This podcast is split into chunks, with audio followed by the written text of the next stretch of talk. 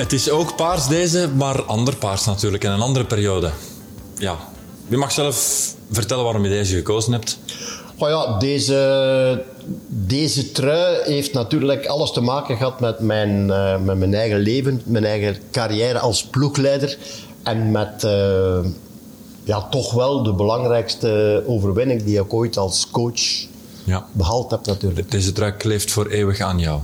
Eh, ja, absoluut ja. Ja. Samen met die van Rally, zijn dat de twee truien die je op José de Kouwer kunt kleven? Oh, ik zou er ook nog de nationale trui bij doen. ja, uiteraard. Je hebt ook... Eh, niet, eh, niet, niet door de overwinning van Tom Bonen. Hè. Maar gewoon eh, de nationale trui. De, het moment dat ik bij de Belgische Wielersbond gekomen was, wat ik daar met, eh, op, een, op die jaren samen met Tom van Dammen heb kunnen verwezenlijken. Van, van oudbollig naar... Ja, modern. eh, naar ja. Ja.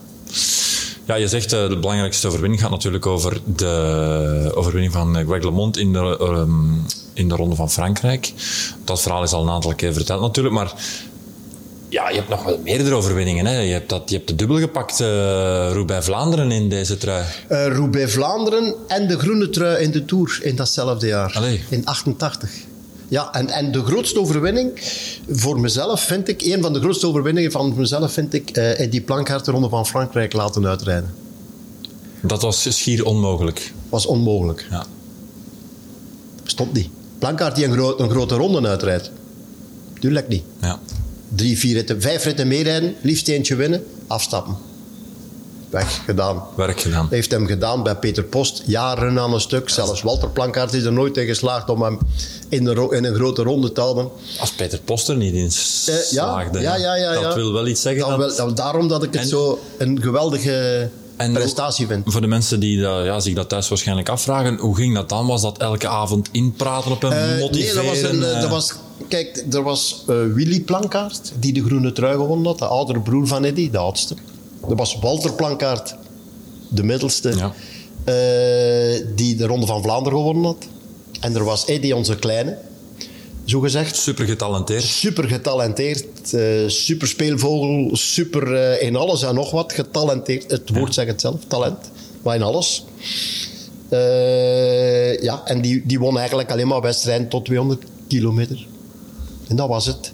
Dus En je die hebt, won- op, je- won er je hebt op zijn eergevoel gespeeld. Hij won er veel, ja.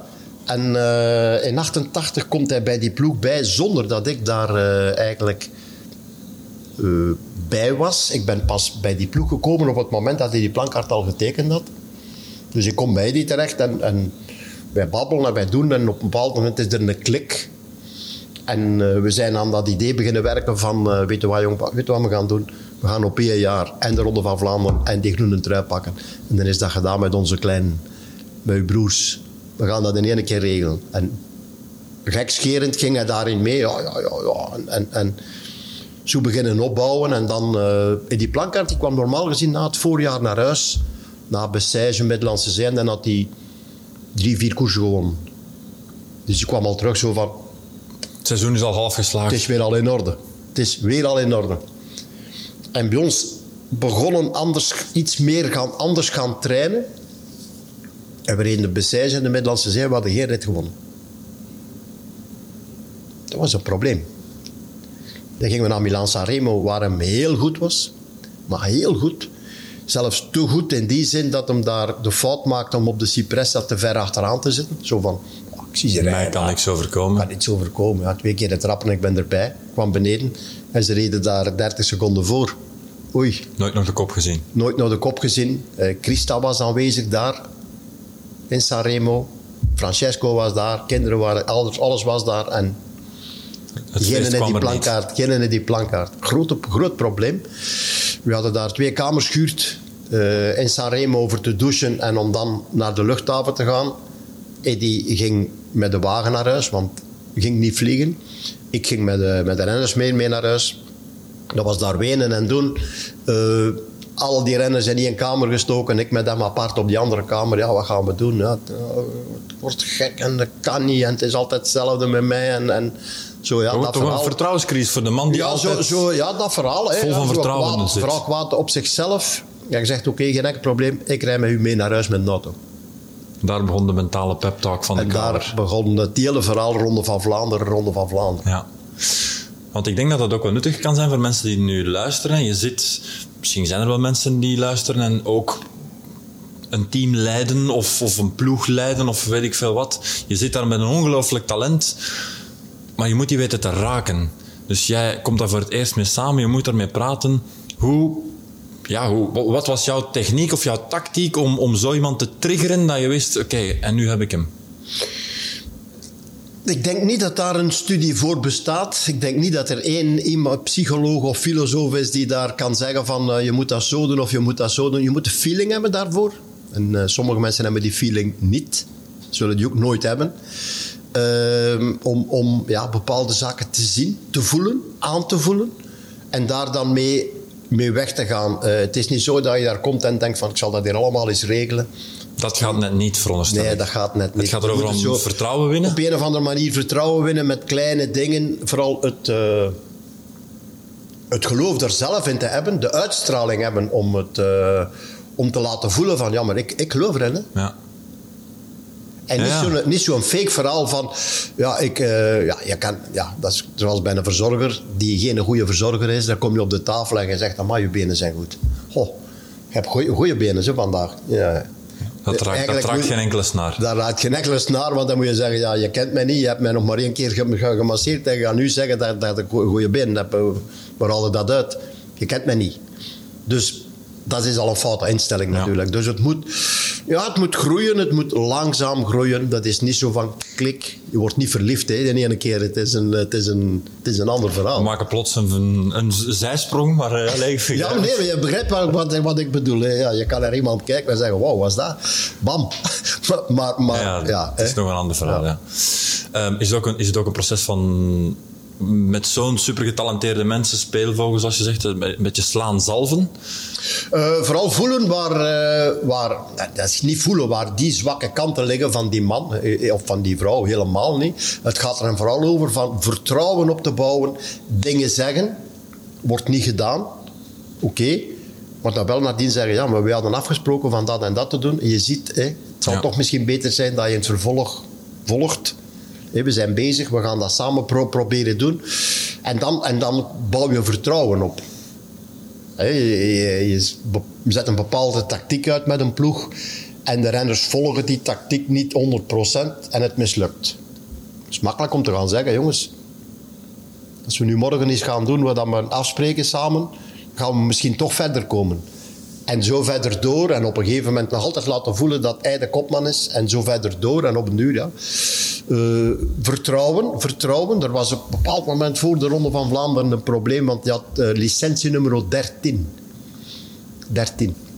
En Christa, zijn vrouw, belt mij en die zegt: Ja, eh, ik zou willen dat je. Ik denk dat het beter is voor Eddy dat hem toch die nummer 13 niet heeft als licentienummer. Zou dat niet kunnen veranderen op de federatie? Ja, jij kent de federatie. Oh, ja, is goed. Ik zal dat regelen. Maar na de Ronde van Vlaanderen. Maar eerst, eerst de Ronde van Vlaanderen winnen. Ah ja, om te laten zeggen, want dit heeft er niks mee te maken. Ja. Zorg ervoor dat je dat niet in je kop steekt. We gaan eerst de Ronde van Vlaanderen winnen. Ja. Om maar te voelen van, laten voelen van, ik geloof daar wel in. Hè. Ja. Nummer of geen nummer, het maakt niet uit. ik geloof daar wel in. Ja. En wint de Ronde van Vlaanderen. Dus die vraag is mij niet meer gesteld. Nee, dat kan ik me voorstellen. Begrijpt het? Dus ik bedoel, dan gaan we naar de Tour. Binnen datzelfde jaar. Wint ook nog eens de week nadien eh, die, eh, Dirk de Wolf. Dirk de Mol. Dirk de Mol. Prachtig Parijs-Roubaix. verhaal, Ja. ja. fantastisch Ja. verhaal. Maar daar zitten we hier overmorgen nog. Eh, weerom, vertrouwen. In de winter samengezeten met Dirk de Mol. Zeg mij één koers die je wil winnen. Die zegt Parijs-Roubaix. Ja, Dirk mag het iets minder ambitieus. Eh, niemand zegt dat je daar gaat rijden.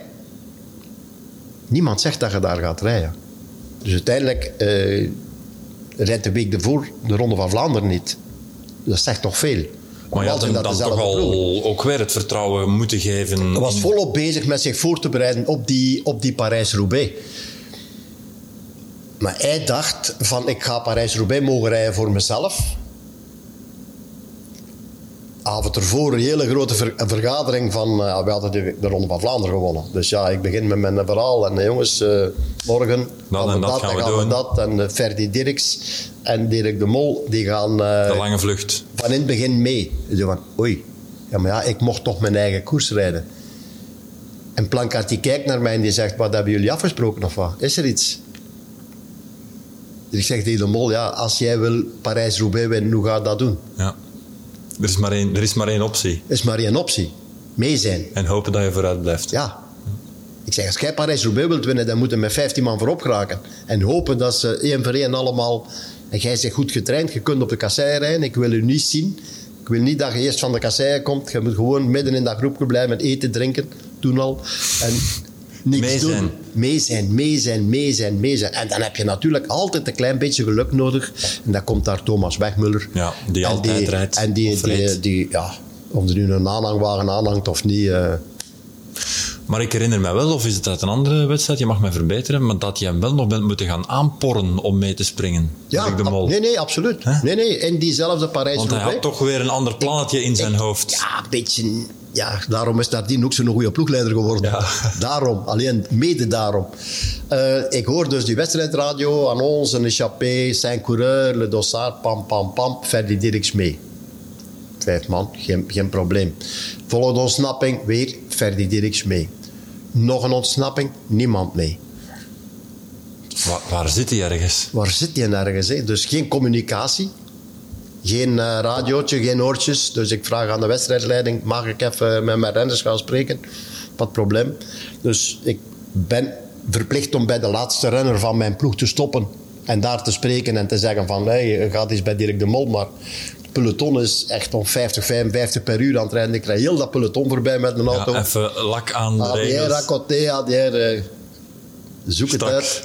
Ik kom tot plaats 15 en daar zit Dirk de Mol. En ze gaan, ze springen van achter zijn rug. Bam, bam, bam. En ik roep en ik tier. Ik, maak me kwaad. Ik vertel van alles en nog wat. Dat hier zeker niet voor de... Opname vatbaar is. Ja, niet, niet goed is hier. En, en ik zie hem dit maar. Ik zie hem schrikken en, en hij gaat, hij gaat mee en hij is weg. En ik kom, sta terug aan de kant. En Ja, 400 meter renners. Boom, boom, boom. Renners, renners, renners, renners. Oké, we zijn op mijn plaats. De jury, oh, dat kan niet. Wat steekt zich allemaal uit? En excusez-moi. En een Ja, hele ja, ja. eh, platte, eh, platte uitleg natuurlijk. Maar dat werkt altijd. Gebukt. en, ja. en eh, ja, uiteindelijk, uh, on een échappé de tel coureur, les dossards. Ik wist dat hij erbij was natuurlijk. Ja, zien ik, had, ik, had, ik had het gezien. Dus ja, oef. Wie zat er in de auto bij mij? Lambert, de ploegleider, de, de sponsor. Tussen aanhalingstekens. Ja, ja. Julien de Vrieze, topmechanicien. De Gentenaar. En Ivan van Mol. Ah, die was er toen. eh, Ah, ja, ja, ja, als- dokter bij ons. Ja. Ivan van Mol. Dus wij kijken. Goed. Goed getraind, goed voorbereid, eh, alles erop en eraan. Oké. Eh, ik rijd er niet naartoe. Ik, ik had toen wel al telefoon. In de auto, zo'n, eh, ik ja, weet ja, wel, hè, ja, zo'n... ja. eh, Een Motorola of een, eh, hè? ja, nou, zo'n grote, hè, dat ze in de tijd bij, bij, ja, bij de drugsbaronnen in Colombia ook Escobar gebruikte dat ook. Ja, en de Italianen natuurlijk allemaal op terras met zo'n zonnebelop en dat denk ik bij hun zo. En José de Kouwer. Ook, ja. Ehm, dus ja, maar in iedere, be- elke bevoorradingspost van zeg dat hem niet aan de leiding rijdt, ik wil niks horen. En, maar hij had dat eigenlijk allemaal heel goed ingeprent. Was intelligent genoeg om te weten van, oh, dit is mijn moment, dit zou wel eens kunnen. Ja, ik moet heel drie man, Ik denk drie man van Panasonic mee, met Piper en Corné van Rijen en nog wat mannen. En vooral Thomas Wegmuller. En ik hoorde altijd, je kreeg toen, dat was een premie voor degene meest eerst over de stenen komen. Dat was natuurlijk gevaarlijk. 1000 Franse frank, 1000 Franse frank, 1000 Fra- Franse frank. En dat was ook een gezamenlijke premie. En ik had gezegd, daar zeker niet voor gaan. Ik, je moet je niet laten zien. Dat is het grote gevaar dat heel veel renners doen als ze goed zijn in ontsnapping. Pak je dat ook nog even mee. Nee, laten zien als ze goed Ja, zijn. ja. Als je dan toch voorop zit en je denkt dat de ontsnapping gaat dragen tot het einde, Doe niks. nee, laat u niet zien. Een beetje mollema, een beetje van achter, een beetje dingen. En dan op het moment dat het moment is, dan, ene keer. Ja. Maar niet laten zien onderweg als je overneemt van... Oei, die is goed. Nee, want dan, ja, dan, zit je- dan ben jij de man die in toog springt natuurlijk. Hè. Dus dat heeft hem helemaal niet gedaan. En dan helemaal op het eind. Ja, wint hem eh, Parijs-Roubaix. Ik weet nog dat op drie kilometer van het eind... Het was niet aankomen op de piste. Het was aankomen voor La Redoute. Sponsor, toenmalige sponsor Eenmalig, ja. eenmalig. Ehm, Waardoor eigenlijk eh, helemaal op het einde, met twee en met twee voorop, we rijden er dan uiteindelijk toch naartoe met de wagen. 20 kilometer van het einde ben ik er pas bijgekomen.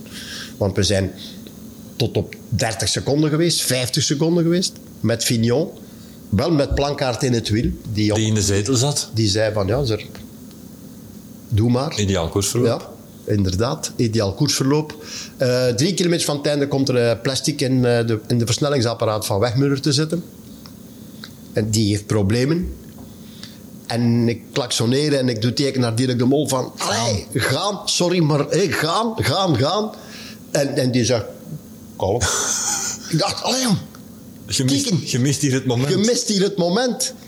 En die laat eh, de mechanicien komen. Die mechanicien zegt tegen Wegmuller, ja, een beetje naar trapt hij achteruit, hè, dat die ding er terug uitgaat. Want dat je trapt, dan blijft dat erin draaien, als achteruit trappen.